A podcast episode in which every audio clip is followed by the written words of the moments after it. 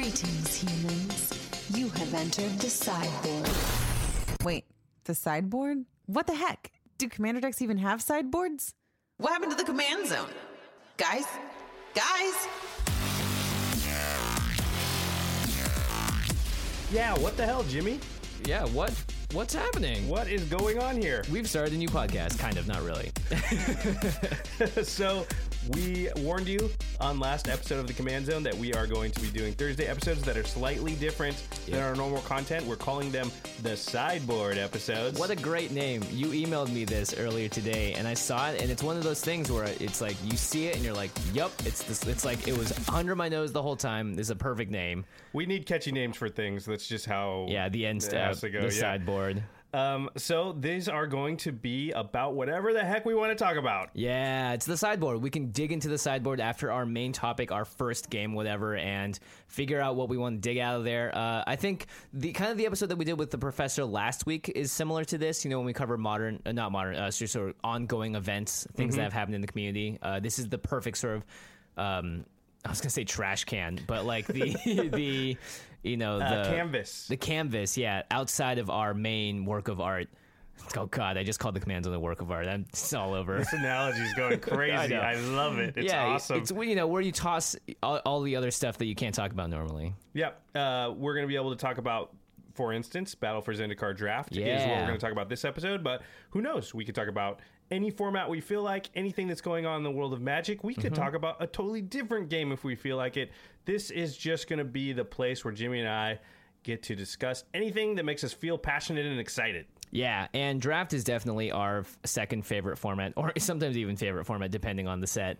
Uh, Khans of Tarkir, I think, definitely places itself high up there. Yeah, definitely for a couple weeks there, it was more. I was liking it more than Commander. Yeah, uh, my friend Daniel Kim described draft to me in a great way, which is it's a great way to play Magic because you get to encapsulate the three most fun parts of playing Magic the Gathering, which is one, opening boosters, two, building a deck, and then three, playing the game of Magic. Yep. So you get to do all these three th- different things. Um, and speaking of the number three, I guess we should explain what draft is really quickly. Yeah, okay, so if you're not familiar with draft because you listen to the command zone but you don't draft, it's what we call a limited format, which means you don't start with any specific cards. In the draft format, you start with three packs of cards. Yeah, booster packs. Yep. And so what happens is you open your pack of cards, you look at it, and you choose a single card from the pack. You're playing at a table with six to eight other people. Well, six to seven other people with eight total usually is the number for a draft pod. Yeah, it's usually an even number. Yeah. Um, you take the one card out of your pack, you hand it to your left or your right, depending on what round it is. You hand it to the side, and you take the pack from the person to your right. So now you have a pack that they've already taken one card out of, and you've already taken one card out of the previous pack. And then you look through what remains, you take one card, you pass it, and you keep doing that for all three packs until you've built a deck that's 40 cards. Yep. And then you play it against everybody else. You can add any number of lands you want. Usually there's about 17 lands and 23 cards. So Basic it lands. is not only limited in the fact that you're opening uh, sealed booster packs, but it's also limited in that you don't really have access to that many cards. Um, it's great. Uh, some people describe it as sort of like the uh, put together every tool in your garage that you can to fight a war with. You know, It's the MacGyver format for sure. Uh, most people will say that it's the most skill intensive format because you're also evaluating cards Mm-hmm. on the fly uh, according to what other cards you already have and what other cards may come in the future. Um, yeah. yeah, it's super, super fun. We love it. We do it a lot. I'm going to assume that most of you know what draft is. At some point, maybe we'll have to do a video or something explaining draft more in depth for people who haven't tried it. Yeah, If you have not tried it, we're going to talk about it a lot of things on this episode and we may go a little deep and it may sound a little intimidating but draft is actually super super fun you can do it with your friends i would encourage you to try it out don't be too worried about winning the draft the first few times you do it Yeah. just go try it because it'll get you used to just draft as a format And a quick shout out to, of course, Marshall Sutcliffe, who is the host of the Limited Resources podcast. Right now, he's hosting it along Luis Scott-Vargas. Uh, this is the podcast that I started listening to that inspired both me and Josh to create the Command Zone. Straight for up. sure uh, and they are the gold standard of all magic podcasts and specifically limited and draft podcasts Yeah, love draft, big fan of it. And today we're going to be talking about uh, Battle for Zendikar, which is the most recent set that came out. You guys will know it because that's expeditions. That's what everyone talks about. yeah i'm sure you all know what battle for zendikar is now Yeah. this format has there's been a lot of chatter jimmy Yeah, there actually has been a lot. Yeah, Um, a lot of people are having a tough time. Yep, I'm having a tough time, and uh, it. So I I hate blaming it on things that aren't That myself. aren't like yourself. Yeah. Yeah, But but I'm having a tough time. um, it is a it's a difficult format. It's very complex. Um, Maybe it's because I'm only playing eight fours. yeah, eight fours will make it tougher for sure. That the the average skill level of everybody else that you're drafting with will, will have a lot to do with it. Yeah, and Um, the stakes are higher. it's a tough it's a tough format and so this is one of the reasons we wanted to talk about it is because there has been a lot of talk out there and a lot of stuff on twitter just it's not like magic origins it's just not necessarily clicking with everybody Mm-hmm. i've actually done really well with the format i think i'm like 18 and 3 in matches or something right now Nice. In real life, I've done great. In But paper, in or in online, yeah, I've done horribly. well i'd say in general too the players on mtgo are of a higher skill level for sure. what you're going to sit down in an We're talking about Magic Online when we say MTGO, by the yeah way. um i did really bad at sealed though Yeah, and I actually was saying this from the pre-release. I think this is one of those sets where sealed is not going to be as good or rewarding, and is a lot more variance based. Yeah, I do think it's tougher. I do think knowing what I know now, uh, because because I was bad at sealed, and I did a couple sealed online, and I went 2 and two, and uh, it was not very good, and that caused me to like go out there and really look around and try and figure out, you know, what I was doing wrong, and so actually sort of not being very good at the sealed format probably caused me to study it more and in which case I'm that's probably a reason why I'm doing a little better at draft. Yeah. So why do you think people are having trouble with this set in particular? It's weird. So normally when you draft a set, there are a lot of uh not hard set rules, but Mm-hmm. just basic guidelines. Like for instance, is it an efficient like how to judge a card, for example. Yes. So it's four mana and it's a four four. On the vanilla scale, it means if you're just looking at how much it costs and the power and toughness, how good is the creature? A four mana four four is very acceptable and it's pretty good, you know, for being four mana. Sometimes you get four mana two threes or whatever, and you're like, oh, gross. Um, it's way different than Commander, obviously, too, because you know a four mana four four that does nothing in Commander is just awful. But in limited, it's it depends on the set that it's in. There's a lot of evaluation of cards, and a lot of those rules that are pretty typical in other sets are kind of thrown out the window with Battle for Zendikar because there's it's so synergy based, and certain cards may be both equally good but in completely different decks. And if you're drafting a certain deck and you want to take the other card, it could just be the flat out wrong decision, even if it's a higher power level in the other deck. Yeah, I think that's a really good point. Is that in most sets, you look at a card and you look at its overall power level in a vacuum. Yeah. You know, Magic Origins is a great example of this. In Magic Origins, you can usually look at a card and you can almost not all not 100%, but in a lot of ways you don't even have to think about what other cards are in the set, what other mm-hmm. cards you already have. You just look, can look at that card and say this card is objectively powerful by itself. Yeah. I'm going to take that. In this set there's a lot less of that. Yeah, it's scary. Uh, but There's it, it tons of makes, synergy. It makes every single time you pick a card an unsure moment in the first pack or so. That's what I've been feeling. Is just this sort of creeping anxiety of like, oh my gosh, am I in the right lane? Am I am I getting fed the right cards, or am I just trying to jump into something? Am I trying to force something? Oh gosh, and sort of panicking. Yeah, panicking. is this going to work out? Is it going to work out? Oh my gosh, it's not working out. and then in the second pack, you see cards going by. I'm like, oh, I, I made the wrong choice. I flubbed. I'm so I'm done. Ah. Yeah. And there's a lot of that sort of anxiety going on with this draft because I think at the same time there are also other people around the table trying to figure it out as it's going. And that can send mixed signals. And when we talk about signals in draft, it means, like, for instance, if you take a black card in your first pack, and from every single pack net for, for that rest of that first pack, you see no black cards, your opponent to your right is sending you a signal that he or she or the person next to them is going to be in black so that you shouldn't just force all the black cards you can get because you got a really sweet black rare or whatever uh, and the signals in this are a lot more mixed because there are so many different cards that are good for different archetypes and sometimes people may not have fully picked up on what's good and they may be passing a card that is objectively better and they may be in that archetype but they've just made the wrong choice and then you're all of a sudden your your signals are all thrown off and Well, I think also because in most sets, like you, your first example was talking about colors, Yeah. and what the color signals are. This set has an entirely another axis that you have to think about, which is what archetype signals are. So somebody Yeah. could be in black to your right, which means they're passing to you, which in general, in most sets, would mean you shouldn't draft black because they're going to be cutting all the black cards. But in this mm-hmm. set, if they're in one of the archetypes you're not in, you could probably, like, let's say you're in the black white life gain deck, Yep. and they're in the black blue ingest deck. There's not a lot of overlap between those two decks, so you could draft black just fine, and they could be right next to you. And so that makes signal reading a lot more weird than normal. And I think that's definitely like one of the pitfalls that people are running into is that signals are a lot harder to read. Um, and what you were talking about earlier, as far as like being anxious about like not knowing if you're in the right direction and what lane you're supposed to be in, you know, staying open in this format is a lot harder, but also better Yeah. than a lot of the other formats. Um, finding that archetype that's open is going to be so much more powerful than finding just a few powerful cards in two colors. Uh, Yeah, and that's sort of the problem I've been running into. I was I've been drafting the quote unquote good stuff deck. Yeah, where I just which is look at not the that card. good in this it's format. not that good. You look at a card and you're like, that's straight removal at instant speed. I'm gonna take it. And like that's a, an efficient creature that does stuff, and I have a couple of small things that may synergize with it. I'll take it. And you you just kind of end up with a deck that functions, but it doesn't cruise in the way that a fully synergistic deck does. And I can't tell you how many times I've lost to that life gain deck now. yeah, the Life gain deck is Oh really is really good, but each individual card in that deck does not look very good. Yeah, and you would never want half those cards in other decks either. Right. Like Kalastria Healer is just an unplayable two drop in so many other decks. but it's amazing in that deck. It's actually Yeah. a very very good card in that deck. it may as well be an uncommon in that deck. Well, let's talk about synergy really quick because I, what you said, I think I've heard a lot of people say, but nobody's really explained what they mean. So, a pile of good cards Yeah. versus synergy. A lot of people are throwing out that analogy, which I believe is true. But I think that people aren't understanding what the synergy part means. To me, synergy means that you're evaluating cards based upon what's are what you've already picked mm-hmm. and what you might possibly pick from here on. That means that your four mana four four may or may not fit into what I've already picked and what I'm picking in the future.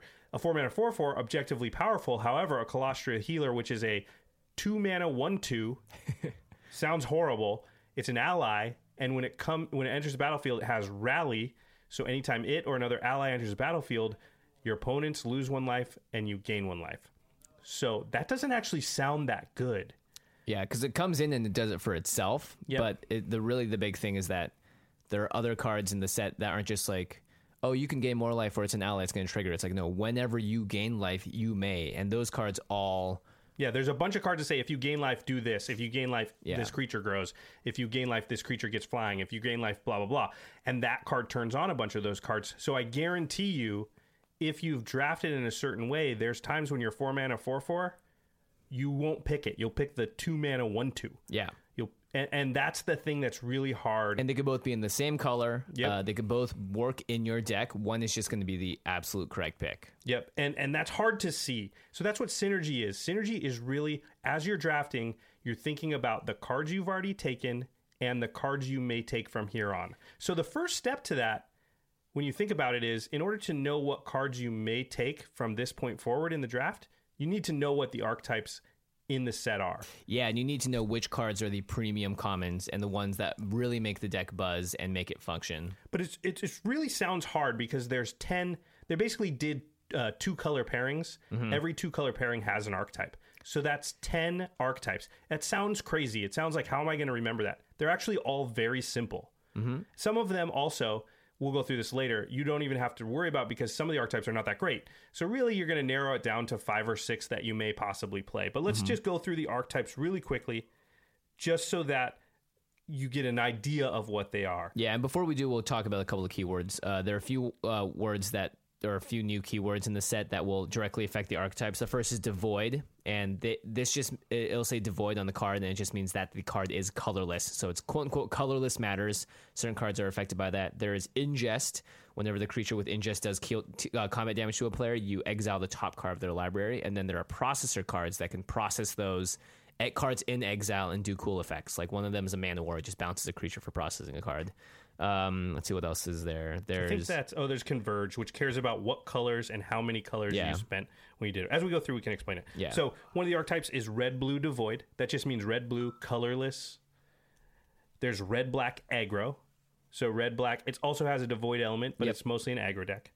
There's blue black ingest. So Nom, it's, nom, nom, nom. it's blue and black, but it cares about exiling your opponent's cards. There's black white life gain. Self-explanatory. hate that deck. There's blue white flyers slash awaken. Yep. But it's really blue white flyers. Um, there's blue green converge. Again, converge cares about how many colors of mana you have access to.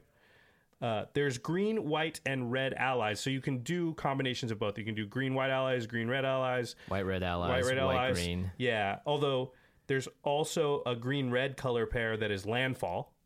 So whenever a land enters the battlefield under your control, something happens. Usually your creatures just get bigger. Yeah, and then there's green, black sacrifice. Yeah. So now you're listening to all this, and there's no way you're going to remember all 10 archetypes if you don't already know them. A quick way to sort of get an idea of what arc, each archetype wants to do is to just look at the gold cards in the set, mm-hmm. especially the uncommon gold cards. So, like the red green uncommon. So the dual color uncommon for red green is called Grove Rumbler. It's a three three for four mana, and when you uh, it has landfall. So whenever you play a land, it gets plus two plus two, and it Yep. has trample. So it becomes a five five for four mana every time you play a land. It's a very good card, and But what's that tell me? yeah, What's the mechanic on the card? It's red green. It has landfall. That's the deck. It's a red green landfall deck. That What- means how does the deck play? Trample, attack, I need- damage. I may well landfall is a mechanic that's very good on attack and very bad on defense because you can't drop lands on other players' turns naturally. You need some Mm-hmm. effect that lets you to do it. So it's naturally an aggro oriented strategy because it's a mechanic that works on your turn. yep. Um, look at the Herald of Kozilek. So that's the blue and red uncommon gold card. It's a three drop, two four, but what it says is your colorless spells cost one less to cast. Yep. And it's one red blue. So what's that telling you? It's telling you that blue and red care about colorless. Yep. And that's exactly what that archetype is. Well, the last one we'll talk about is the Skyrider Elf. It's a blue, a green, and X for a flying Converge, ally. converge ally. So what happens is it gets as many plus one plus one counters as you spent colors to cast it. So if you play pay uh, green and blue and make X zero, then it's a two two flyer because you spent two colors. Yep. But if you spend green a blue and then you make X two and the two colors you spent for X are red and white, now it's a four four flyer for four mana Pretty good. which is a good card, but also what's it tell you? What's the text on the card? It's green and blue, and it has converge. And what is the green and blue archetype? It's the converge archetype. Yeah. So it's, it's also easy- the archetype that you ride sweet manta rays through the sky. Yeah, it, it it's actually a, an, a a good archetype also, but.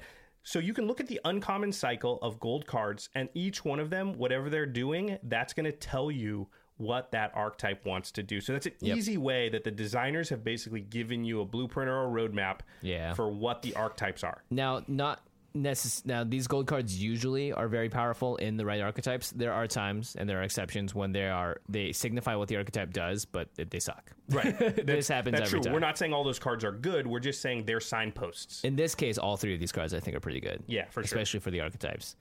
Okay, so now you've learned the archetypes, and that's going to help you evaluate each card when you're drafting and figure out which deck or decks they belong in. So mm-hmm. some cards fit into only one archetype, some fit into two. Remember, every color has four color pairs with it. Blue can pair with white, red, green, or black. So that's four archetypes that blue fits with. So when you see a blue card, you need to evaluate quickly which other color pair and archetype does this fit with. Yeah. And I think that's really the big problem people are running into. It's like, when and how do I know sort of when to lock into my archetype? Yeah, the idea of pivoting is really scary because no, it's a, not a very good feeling to pick a sweet rare that was one color and easy to cast in your first pack and then not being able to play it. And I'll say a lot of the rares in this set are actually archetype specific cards. Mm-hmm. So, well, here's a scenario that's really easy to envision. So there's a card called Blood Bond Vampire. It's two and two black for a 3 3 vampire ally, but whenever you gain life, it gets plus one plus one counter. So that's not actually a very good card unless you can gain life. A three ma- Yeah. a four mana three three, Especially that's two black black. It's even hard to it's cast. hard to Yeah. cast. It's a four mana three three. If you can't gain life and not just like have one card in your deck that gains life, because what are the chances you draw it? You have to like have a good chance to gain life in a game. But then Blood Bond Vampire becomes very good because it might become a seven seven or an eight eight for four mana over Mm-hmm. the course of the game. So let's say you open a pack and you take Blood Bond Vampire, thinking, oh, I'm going to be in the life gain deck. And then you spend the next couple of picks trying to follow that archetype. But after pick five or six, you're cut out. You just haven't gotten enough cards that fit into it. And now you want to switch over to, well, you've got these black cards, so you're going to try and switch and pair it with blue. Problem is, cards like Blood Bond Vampire, they don't work with blue. Yep. Because that's the ingest deck. So now all of a sudden you've got a couple of cards that are basically you can't play them. They're not good. And so this is how you can get into these positions in a draft where it's like, uh oh, I wasted my first like six or seven picks in Yeah. and now I can't actually even pivot. Like in Magic Origins, if you did that, you just drop your second color, add in the other the new color, and you'd be fine because the black cards you were taking worked in, in either side. But in this one, some of the cards you're gonna take, if you're specific to an archetype, will not work in the new deck. Yeah, that's a really good point, and that is definitely something I've run into where it's like, sweet, I got it, and like, oh my god, pick two, I got another card that's really good in this, and it feels like that, but really, it's just that the person in front of you has been taking the more open cards. Um, and the problem is though that it's like you want to take those crossover cards first, but guess what? Everyone that knows what they're doing would be taking those as well. Uh, well, and here's the thing we'll talk about. There's sort of two categories of cards, I think, and this is the key to staying open and I think drafting a better deck overall most of the time is to understand these two categories. So there's crossover cards, and then there's archetype specific cards. So the crossover This is all specific, by the way, guys, to Battle for Zendikar. Yes, exactly. Um, this, This- is a very, very different, difficult set to draft. I think it's similar to uh, Modern Monster, Masters. yeah. Uh, Monster, I said monster. yeah, and Khans had a little bit, although it was three color, and there was a lot of Yeah. complexity from that. But yes, it, not all sets are like this. Magic Origins is nothing like this. Um, so crossover cards and archetype specific cards are the two categories. Crossover cards are cards where they will cross over into multiple archetypes, and And then you'll play them in. If you're playing that color, you'll probably play this card because it is just a good card. it's a good card and it fits into a, a couple of different things that the different Yeah. archetypes are wanting to do. So for blue, this would be like Eldrazi Sky Spawner, which is a two and a blue for a two one flyer that also brings a one one uh, Eldrazi Scion with it. Pretty good. And there's Coastal Discovery, which is a two, uh, three in the blue for a draw two cards, and you can also cast it for its awaken cost for five in the blue and make a land into a four four, and also draw two cards, which is That is a three for one. It's kind of like Mulldrifter. It's a very good card. You'd put it in almost any deck with blue. Yep. Um, black has like complete disregard, which is two and a black, and you can exile target creature with power three or less. Uh, a very very strong card. It's it's removal. It's conditional, but it exiles, which a lot of archetypes want to do, and it just kills a small creature. Yeah, and it's instant speed. Uh, and also, Black's other big card is Grip of Desolation, which is four black, black for an instant to exile a creature and a land.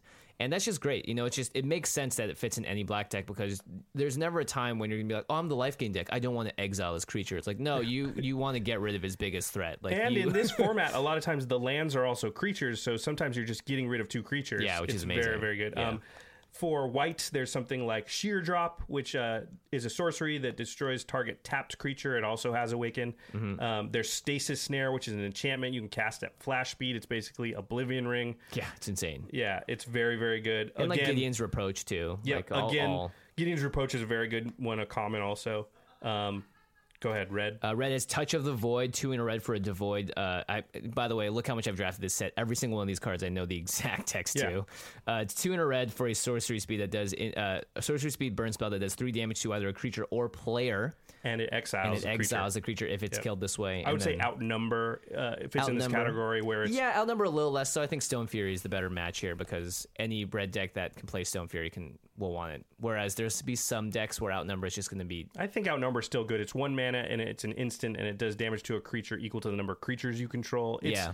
It, it, there's there's very few limited decks that have less than 12 creatures and even if you only do two with it, it's still pretty good. It's still pretty good. I do like Touch of the Void a lot because it's three damage to the face, and sometimes I can just win the game. uh, Rolling Thunder is sort of the big uncommon. It's uh, red, red, and X, and then you can do X damage divided as you choose to any number of target creatures and players. Which is insane. It's better than most myth- mythics. It's very, very good. Uh, Yeah. and then green bringing up the rear here. Um, Unnatural Aggression, which is the fight card of this set. It's it's the worst fight card I've yeah, ever seen. it's two and a green. You have your creature fight one of their creatures, and then it exiles. But it doesn't give any pump to power and toughness. It is an instant. Yeah. uh, it's it's it's not that great, but it, it is a card that will go in any deck with green. Yeah, you guys remember usually the fight cards in, in sets of past will be like your creature gets plus one plus two and then fights another creature. Yeah, Savage Punch, Savage yeah, plus Punch. two plus two. Yeah. yeah. And then there's the Tajuru Warcaller, which is just this insane three green green uh, two two ally. Two that- one. Two one, yeah. When it comes into play, it gives all your creatures plus two plus two until end of turn. Or and it's got ally. rally, so Yeah. any ally that you play after it gives all your creatures plus two plus two also. Um, So that card's very strong and will go in a lot of green decks because as long as you've got creatures, you want that card. Even if you can only trigger it once, That's totally fine. it's totally fine. Um, so those are the type of cards that are crossover cards. Those cards are not archetype specific. And in general, you would want to start the draft with a card like that if you can, mm-hmm. depending. We're going to go through this a little bit. yeah. But those those are the cards. There are others. We didn't go through all of them, and you're gonna. Ha- we're not gonna be able to talk about every card in this set. And so what you need to do is look at the cards in any given pack, or just you know take a look at the whole set and go through each card for yourself and say, okay, is this card a card that wants to be in one of these specific archetypes, or is this a card that can fit into multiple archetypes? And if it fits into multiples, it's a crossover card. Yep. If it doesn't, it's archetype specific. So let's talk about some of the archetype specific cards. Uh, Kalastria Healer. This card is such a pain in my butt. It is a 1 2 for 2 mana, a 1 in the black. Whenever Kalastria Healer or another ally enters the battlefield under your control, you lose. Uh, each opponent loses one life and you gain one life. So it's a drain, Yep. drain life. Um, this card is again, if you're just playing like a black deck that doesn't have anything, any other allies or care about losing or gaining life, It's horrible. It's horrible. It's just this card that it comes in for two mana, you gain a life, and you have a one two that will die if it blocks pretty much anything. Anything. Yeah, and it's not going to trade very well either.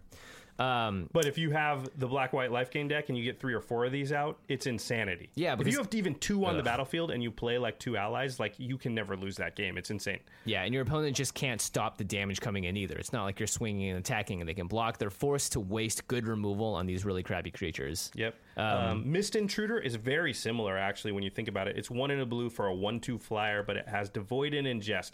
So, Ingest, again, when it deals combat damage to a player, you exile the top card of that player's library. And so now they've got a card sitting there in exile that you can use one of the processors, which you talked about earlier. And a processor is any card that says when you play it, you either have to or you can take one of their cards, your opponent's cards from exile, and put it in their graveyard, and then you get some additional effect. Or some cards you have to do that just to get any effect at all.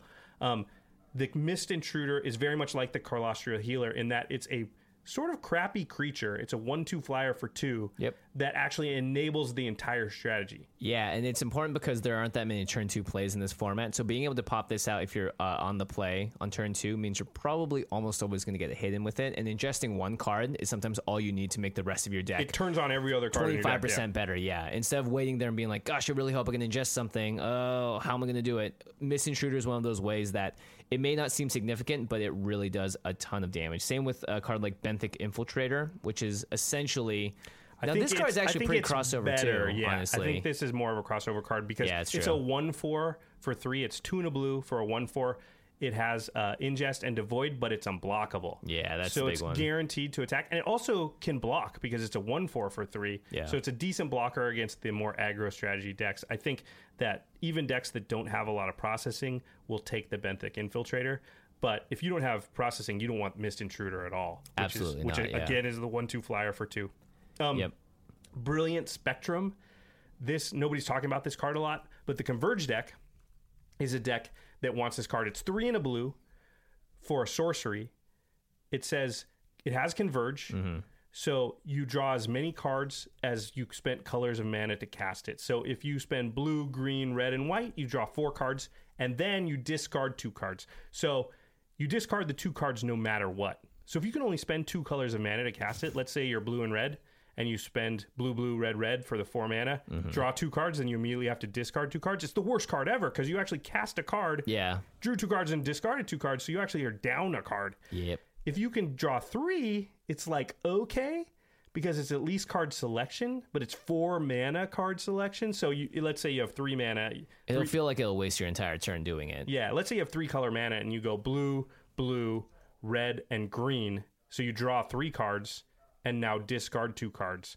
But what happened is you also cast the Brilliant Spectrum, so you're even on cards and you got a little bit of card selection. But if you can cast it for four mana, now you're drawing four cards and discarding two. Well, four color, different colors of mana. Sorry, four different colors Yeah. of mana. Now you're drawing four cards and discarding two, and it's actually really good because it gives you the ability when you have too much uh, mana in your hand to just turn that into four cards. Yep. It does a lot of crazy things, but it's only good in the Converge deck. It's a very bad card. Yeah, I'll you- see this last pick in the pack almost. Yeah, all at the least time. once a, once draft. but it's very much like the Mist Intruder and the Kalastria Healer in that only that one archetype really wants it. But when that archetype, when you have it, that card's actually good. Yeah, totally. Uh, Voracious Null, green black. Not a big fan of this card. This card's actually very powerful in the green black deck. Uh, you can do these crazy things where you blister pod turn one, turn your Voracious null into a six six on turn three or four, uh, because you can actually you know sometimes use the Eldrazi spawn. Yeah, to, probably not turn three, turn four for sure, unless you can cheat it out. Well, if you go blister pod, Voracious Null, blister pod, you can do it. I think.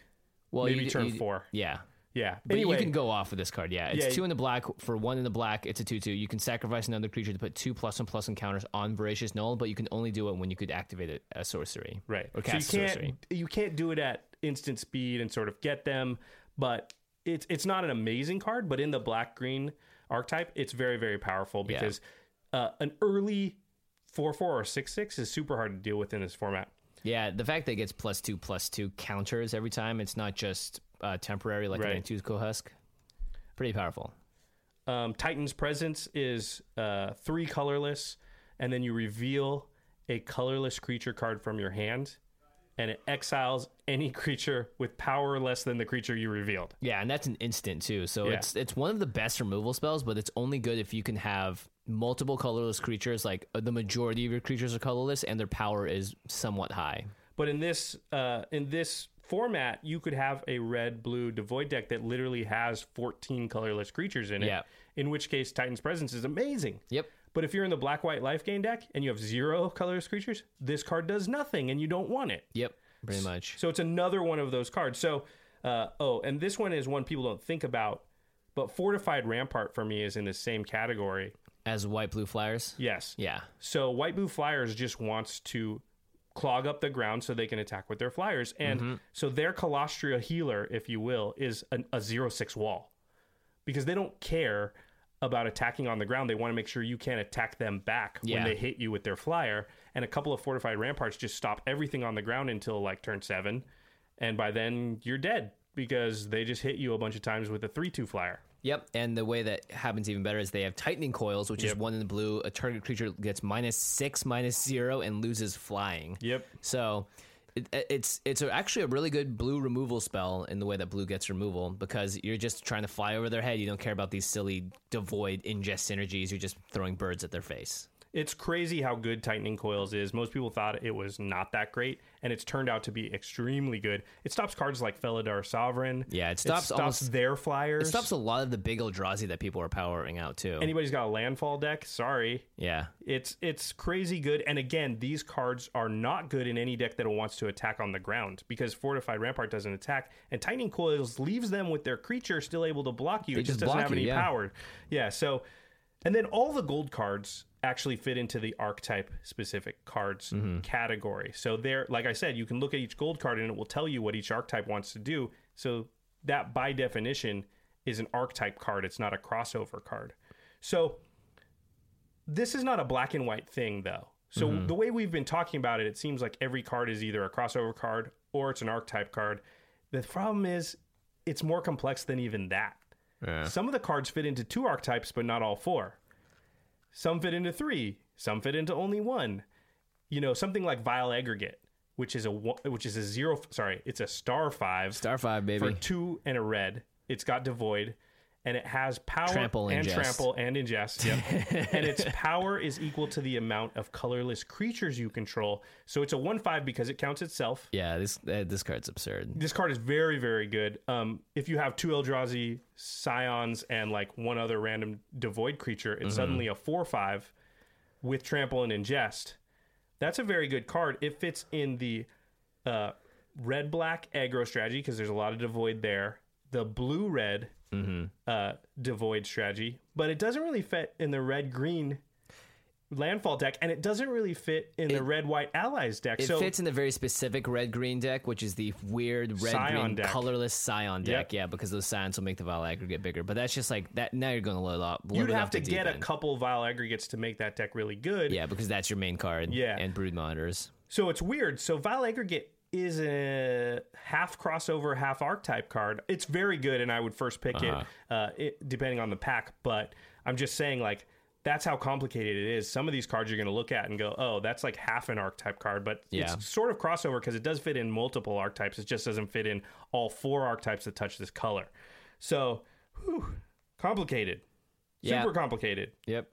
Okay, so and the last thing I will say is like, okay, so we're saying in general, if you can, you should take a crossover card over an archetype card early on, because that's going to leave you open. And once you get to pack or pick four, five, six, now you're seeing like, oh, I've got some blue cards, I've got some red cards, and now a uh, a nettle drone came through. A nettle drone is two and a red for a card with devoid. It's a three one, and you can tap it to deal one damage to to Target each player. to each opponent. Each opponent, yeah. Oh, yeah, to sure. each opponent. But you, uh, whenever you play a colorless card, you untap it. Yep. So that goes in the blue red devoid deck. And you know you've taken quite a few blue cards. Maybe you took a red card, maybe you haven't. But now, sixth or seventh pick, you see this. And now you're like, okay, that is That's now the sixth or seventh pick. It's late enough that everybody had a chance at it. And now, and I know none of them wanted it. And now I can sort of move in Mm-hmm. on that blue red devoid deck. Now, move in, quote unquote, carefully. I would say I don't know how many times in this format where I take a, a a good blue card, another good blue card, a good white card, you know, and then all of a sudden this black card comes through and it puts me into an archetype. You know, it puts me into blue black, and I go, okay, I'm going to go into that, and I Yeah. take that card, and then the next pick is like, there's nothing for that archetype. So then I just take a step back and I try and take a crossover card again, or else I take some another archetype card that touches blue Yeah, exactly. you know, and then I'm still not locking in. A lot of times I'm not locking into my archetype until the second pack. Yeah, and that makes a lot of sense too because there. I mean, in every pack you'll have probably four to five cards that no one wants at all whatsoever. So that means there's only ten or eight, nine or ten, you know, real good picks out of it. So by one rotation of the table, you may just never see the right cards just due to variance and stuff. So it is hard to lock in early, unless you've really just been fed by the people around you to give you the very specific cards saying, "Hey, you should be in this. Hey, you should be in this." I just passed you a Rolling Thunder. That is as clear of a sign as any that you should be taking red cards and not, you know, taking the colors that I have or whatever. Yeah, for sure. I do think there's something else you have to calculate, and again, it's it gets complex, and that's why this format is hard. Sometimes the archetype card is so powerful that you do take it early. Like Vile Aggregate. Vile Aggregate, I believe, is one of those. Uh, Drana's Emissary. Yep. which is one a white and a black. It's a two-two flyer, but at, during your upkeep, every turn, your opponent loses one life and you gain one life. Yep. And it happens during the upkeep, which means it triggers all of your stuff at the beginning of your turn, which actually makes a big difference for a lot of the creatures like Blood, and even Bone, if you're Land not in Vampire. the you know? black-white deck, it's just that's a huge thing to just do every turn for free on a two-two flyer for three, which is already a good card. Drana's Emissary, Halimar Tidecaller. Oh my gosh, we love this card. This is my this is my favorite uncommon of the set. It's uh it's this two in the blue for a two three ally that when it enters the battlefield you can return the target card with awaken from your graveyard to your hand and land creatures you control have flying. So you can build a whole deck that has uh, clutch of currents, sheer drops, undo risings that all make your lands into dudes. And then when you play this creature, it gets one of those back, and now that land creature is a flyer. Yeah, it's crazy. But again, this card doesn't do anything if you don't have awaken cards in your deck. Yep. It doesn't get anything back, and it doesn't make anything have flying. It only works with awaken cards. So I have happily first picked this. yeah, and it, but the power level's so high when you do have awaken cards Mm-hmm. that it can be worth it to first pick it. And also the awaken cards can go in multiple decks. Clutch of Currents is great in the Flyers deck, but it's also just fine in the ingest deck. It's, not, fine in any deck yeah. with blue. Yeah, it's not. and- Card's and, great. Yeah, the blue red deck, Clutch of Currents will be fine there too. It's going to be slightly better in certain archetypes and slightly worse, but it's never unplayable. Yeah. So that means Halimar Tidecaller is one of those half archetype, half crossover cards. It's powerful enough. I would take it early. We can't go through all of all of the cards. Obviously, there's going to be a ton. What we're trying to do is give you some framework for when you look at a pack, how to think about each card in it.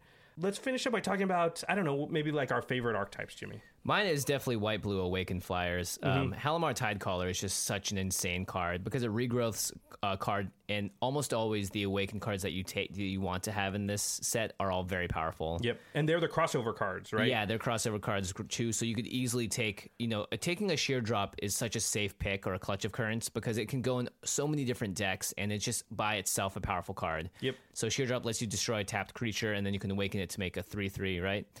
And then clutch of currents is one blue at sorcery speed. You can bounce a creature, or for four in the blue, you make a three-three. Yep. And then you make a And land into a bounce a three-three, and you bounce a creature. Yeah, these are just great cards, and if you just start taking these, and you really get rewarded buy the mythic uncommon in this because the Halimar Tidecaller is like an A in this deck if you Yep. have enough creatures to to trigger with it. It's crazy because it can be a three for one. A lot of the cards Yeah. can be three for ones. I also think flyers are very powerful in this set. So Cloud Yep. Manta is just three and a blue for a three two flyer. Yeah. that card has gone up and up for me. At first, I thought it was okay. Now it's, like hell yeah, Cloud Manta. That's awesome. Like I Yeah. take I'll take fifty of those things. I still think uh, Courier Griffin's a better creature though.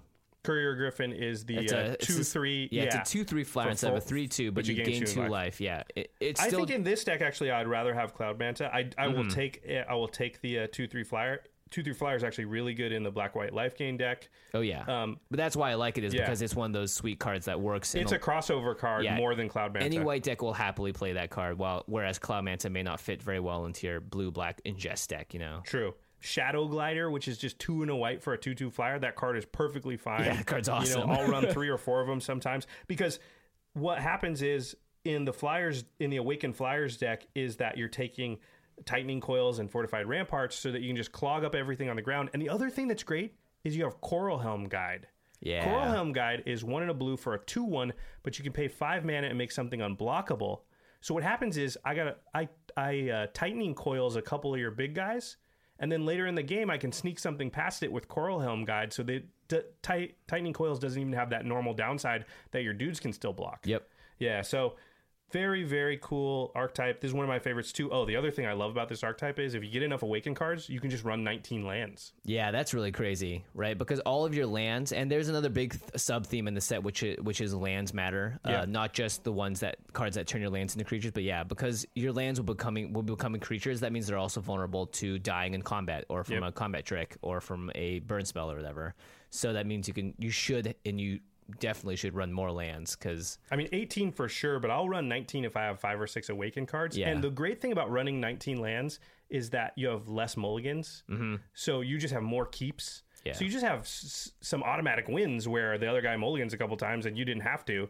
And you just get that because your deck is actually built to take advantage of having more lands than them and you just have to mull less. Yeah, Uh, I really like this deck a lot because Yeah. sometimes you. I mean, here's the thing: is like people are trying to get out to six man to drop their five fives and their nine nines or whatever. You tightening coils it, and you're like, I swing again for six in the air. What are you going to do? That's a three and a half turn clock.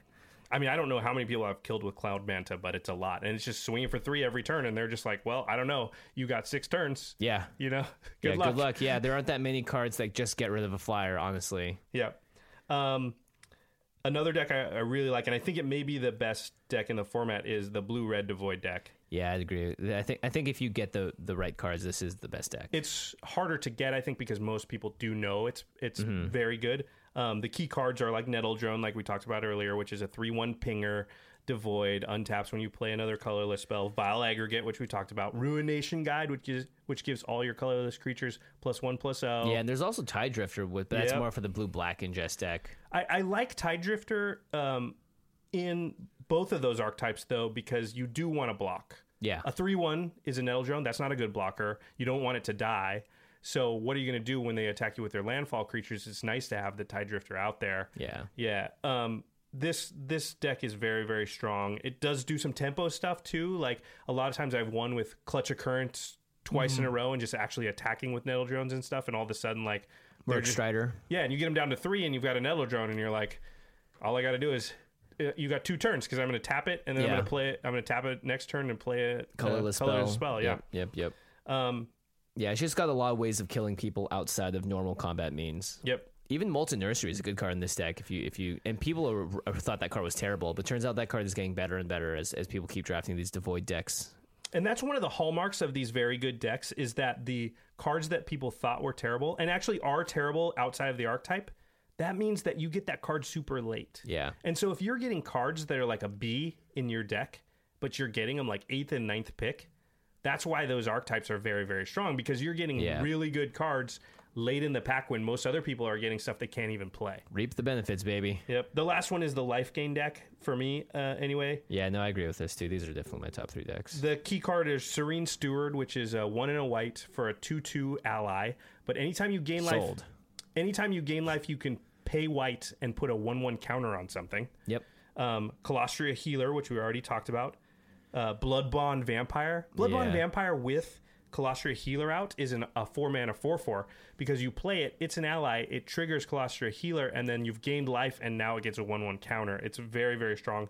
Uh, Kalastria Nightwatch is another card which is four and a black for a four five, but if you gain life, it gains flying. Yeah, that's why Drana's Emissary is so good with this, is because it triggers it before, you know, even Stonehaven Medic's a good card in this deck just Yep. to get the life gain going. The Zulaport Cutthroat is decent, which Yeah. anytime a creature dies, you gain one life and your opponents lose one life. Uh, oh, sorry, a creature you you control. You dies. control, yeah, it's not Blood Artist. Um, very very strong. Uh, yeah, I love these archetypes. Uh, all three of those. I think Converge is sneaky good. You, it's a little bit harder to get. It's harder to get, and it wants to beat down because it's got that uh the Tajuru guy. That's I I don't actually think that that's necessarily true. The Tajuru Stalwart, Yeah. which is a three mana three four if you do it right, which gets out class really quickly because you figure like Vile Aggregate just stops it dead in its tracks. Uh, Yeah, that's true. Kozilek Sentinel, which is a one four for two that everybody runs, stops it dead in its track. I actually think that the Convey deck Converge. is sorry Converge deck is a, a slower, grindier um, card advantage deck, and Bil- Brilliant Spectrum is what makes that deck go. Yeah, I haven't seen anyone play that successfully yet. It, just because I think you need to have a really good combination of cards and fixing cards. So you're like you're playing. It, it sucks when you have to play cards that just fix your mana because you'd rather Yeah. play a creature, you know, or something that may kill your opponent, a Cloud Manta or whatever.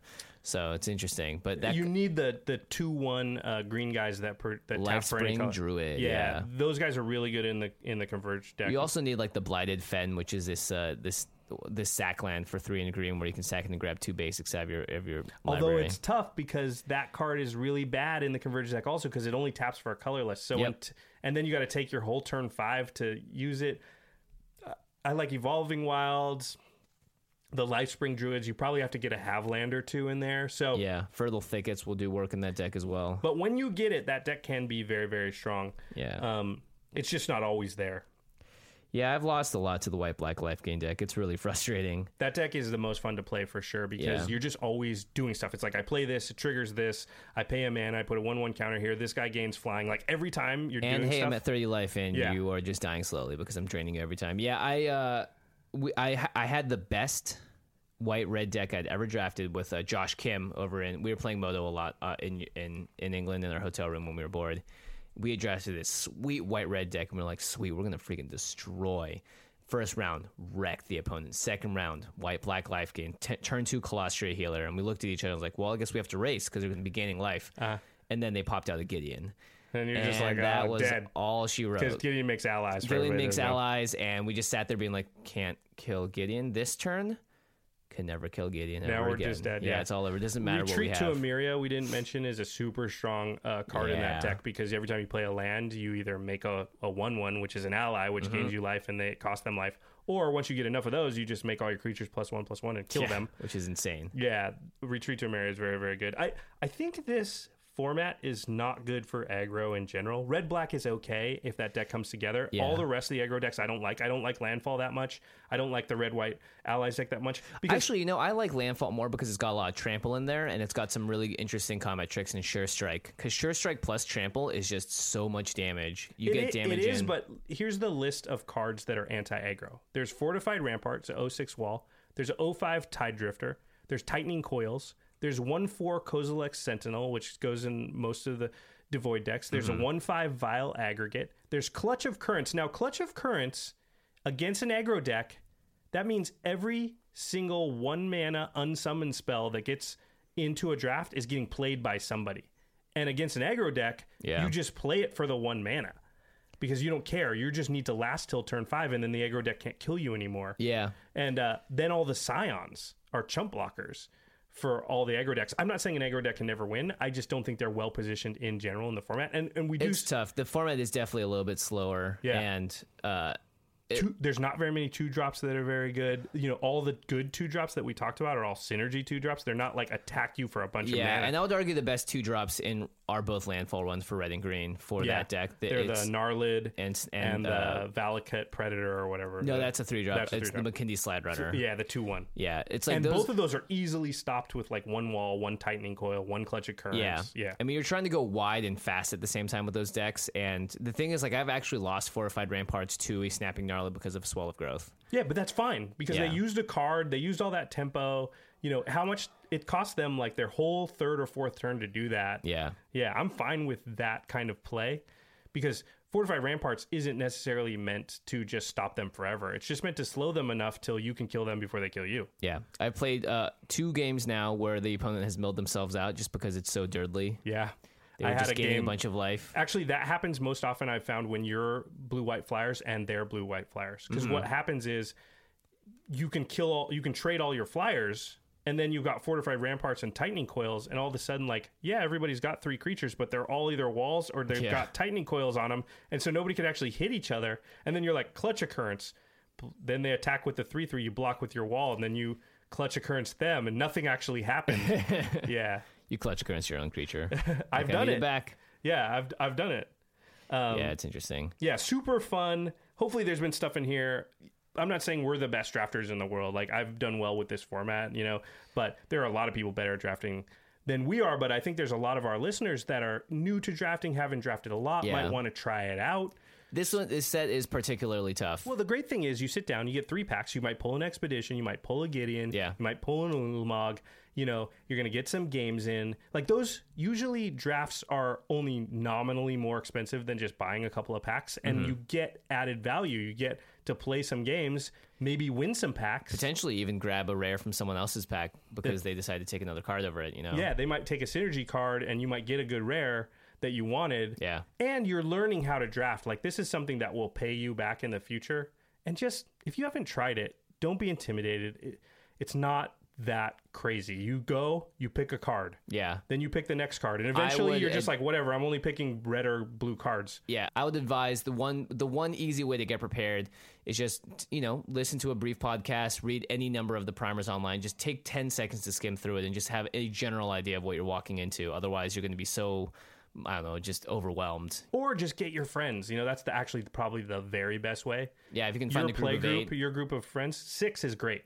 Yeah. I think six is perfectly fine. Uh, like coverage drafts and things with like pro teams, they'll do six. Yeah. Um, so that's a great way to draft. Just get five of your buddies, split the cost of a booster box, draft. if you don't have that many friends that do it, they're all you know school clubs. yeah, you can know. even do it with four. I mean, just to learn it.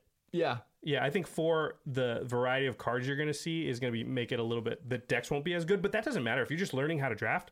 Four people is great. Yeah, I did something really silly. I when I cracked my box of Balfours in the car, I I walked around and made it I've done a draft this. table. Yeah. and I just fake drafted. I- you sat every people. seat. I sat every seat. And I've was done like, that what for I sure. Take? Yeah, just because I'm like I'm going to crack these packs anyway. I did that for this set. I did it for Khans. It- you learn a lot Yeah. about like what decks are going to look like. You know, if somebody try, you know, gets this specific card, what direction they might go in. It's nice too because some seats can be like, I'm just going to be the stubborn person in my, in this Yeah. particular scene. Be like, I'm going to try and force this because I had this sweet mythic I opened in the first pack, and be like, wow, that did not pan out, or like, wow, that kind of panned out, but it still wasn't good, or you know, you get to learn a little valuable lessons there. Mm-hmm. That that is a little time consuming, and you look like a madman when you do it, but you look like a madman. We'll just do it when no one's watching. yeah. Thus is the story of my magic life, hiding when I open packs. Like, no one look, it's a it's a hunger. All right, we hope you enjoyed the first episode of the sideboard. See the board. Sideboard. Uh, just a reminder: our episode next week, our regular episode of the Command Zone, will be on Thursday, not Tuesday. Yep, Because October 29th. No, November 5th. Today is October 29th. Correct. Uh, November 5th, because we are uh, doing an interview with Wizards of the Coast member Adam Prosak, who is uh, in R&D as a game designer, and he has had a big hand in designing the new Legendary Cube on MTGO. Very also, exciting. the most exciting part, We have a commander spoiler. we do. Spoiler! Woo, woo, woo. Spoiler Spoiler, alert. alert. Wow, we didn't even practice that. Nope. That'll never Sweet. happen like that again. Yeah, so that's gonna be really exciting. Um, we're gonna try and pair all those things up so you guys get an interview talking about this new legendary cube on MTGO that also has the new commander cards in it, as well as a preview of what's gonna come in the commander set, which is coming out later in November, which is really exciting. It's right around the corner. Yeah, November 13th, I believe. Yeah, I'm, I I cannot wait. I always look forward to these sets every single year. Yeah, November 13th. Hey, that's the day that Prof's coming to visit us. Hey, that's right. Oh, we have some good stuff. I'm going to pick him up at the airport, and then we're going to go to the card store and buy all the Commander product for sure. That's what we're going to do. Nice. Actually, no, I might be free that night, so maybe we could go to an F and M somewhere. Yeah, sweet. Um, Yeah, I bet people in town would love that. Oh yeah, Prof, get ready to get swamped, buddy. Get swamped. get swamped, bro. All right, time for the end step where we talk about something cool outside the world of magic. So, a few months ago, I recommended a podcast called the Serial Podcast, which turns out is the biggest podcast in the history of the world, and you everybody already knew about it. But Yeah, maybe more than a few months ago now that I think about it. it's probably like a year ago. Um, I think it was around winter of 2014. Yeah, anyway, yeah. There's so much hype around it back then. Anyway, so the Serial Podcast, if you don't know what it is, you should definitely go, go check it out. It was done by a woman named Sarah Koenig, who Mm-hmm. worked for um, NPR. NPR. and This American Life, and she got onto this cold case about a murder like 15 years ago and really went into it and interviewed all the people. And there's all this weird stuff, and people just got enraptured by this story about this guy named Adnan Syed. So, what's happened in the meantime is that podcast ended, and Adnan's still in jail. But two other podcasts have started up. One is by somebody, a lawyer who actually knows Adnan and then some some law professors. They got interested in the case and oh, started wow. looking into it, and they've actually drummed up new evidence. And then there's a fan made podcast. So the the lawyer podcast is called Undisclosed, mm-hmm. and the fan made podcast used to be called the Serial Dynasty, but now it's called Truth and Justice. They're both on like the top twenty podcasts on iTunes Right. easy to find and they have actually found out like a whole bunch of new information they've interviewed new people they've found all these new little law wrinkles because they're lawyers. Wow, that's sweet. there's a ton of interesting stuff that's happening and it's happening right now. In fact there's a lot there's been some uh, motions for like different I, i'm not a lawyer. Uh gabe would probably know what all this stuff is. Sorry sg doc. But um, anyway there's a lot of movement in that case and, and and some things some interesting things may be happening soon. So if you listen to the serial podcast if you liked it or if you haven't go listen to the serial podcast and then check out undisclosed undisclosed sorry and truth and justice those are the two podcasts that super interesting sucked me right back in man i hadn't thought about Really? Serial in like nine months and somebody told me about this and i was You just know, like I listened to them all in like a week that's hilarious. I still haven't listened to Serial yet. Oh, I've man, seen you have every to. I've seen every online parody of it though, so I feel like I'm in the loop. I did get to watch the Jinx though, and that oh the jinx was Now good we that- talked about that on an end step once yeah, too that I love. I love that sort of stuff where it's like there is a mystery and uh, we're gonna solve it together, guys. Yep. Serial basically started everybody wanting to do that. Jinx, they had started that before, yeah, but they came out But after. totally, yeah, it's funny. Things come in waves like that anyway, and Jinx was right in line with all that other stuff. Yeah, sweet, good right. podcast. Always good to, to expand out and check. I out mean, new we know everybody podcasts. listening likes podcasts. Yeah, they so- better. They better.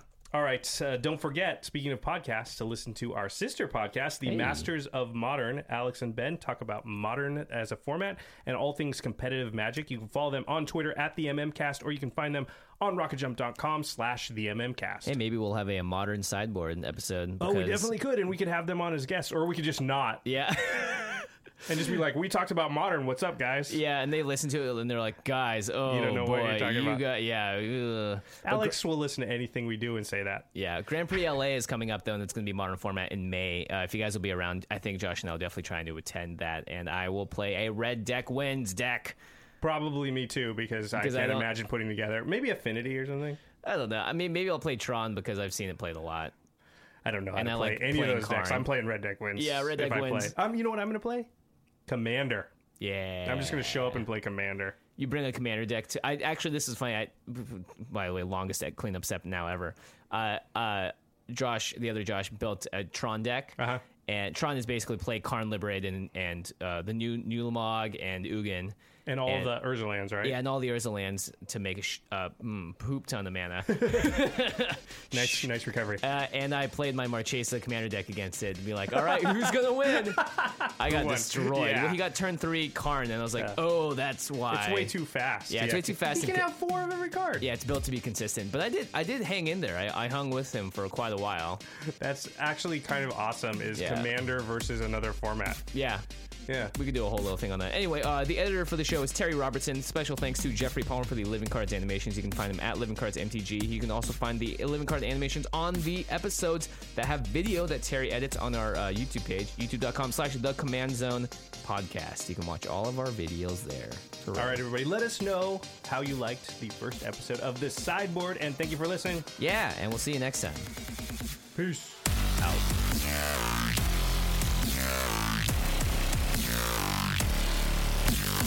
Thank you for your attention. For further inquiries, send an email to commandcast at rocketjump.com or ask us on Twitter at JF Wong and at Josh Lee Kwai. See you later, alligator. Greetings, humans.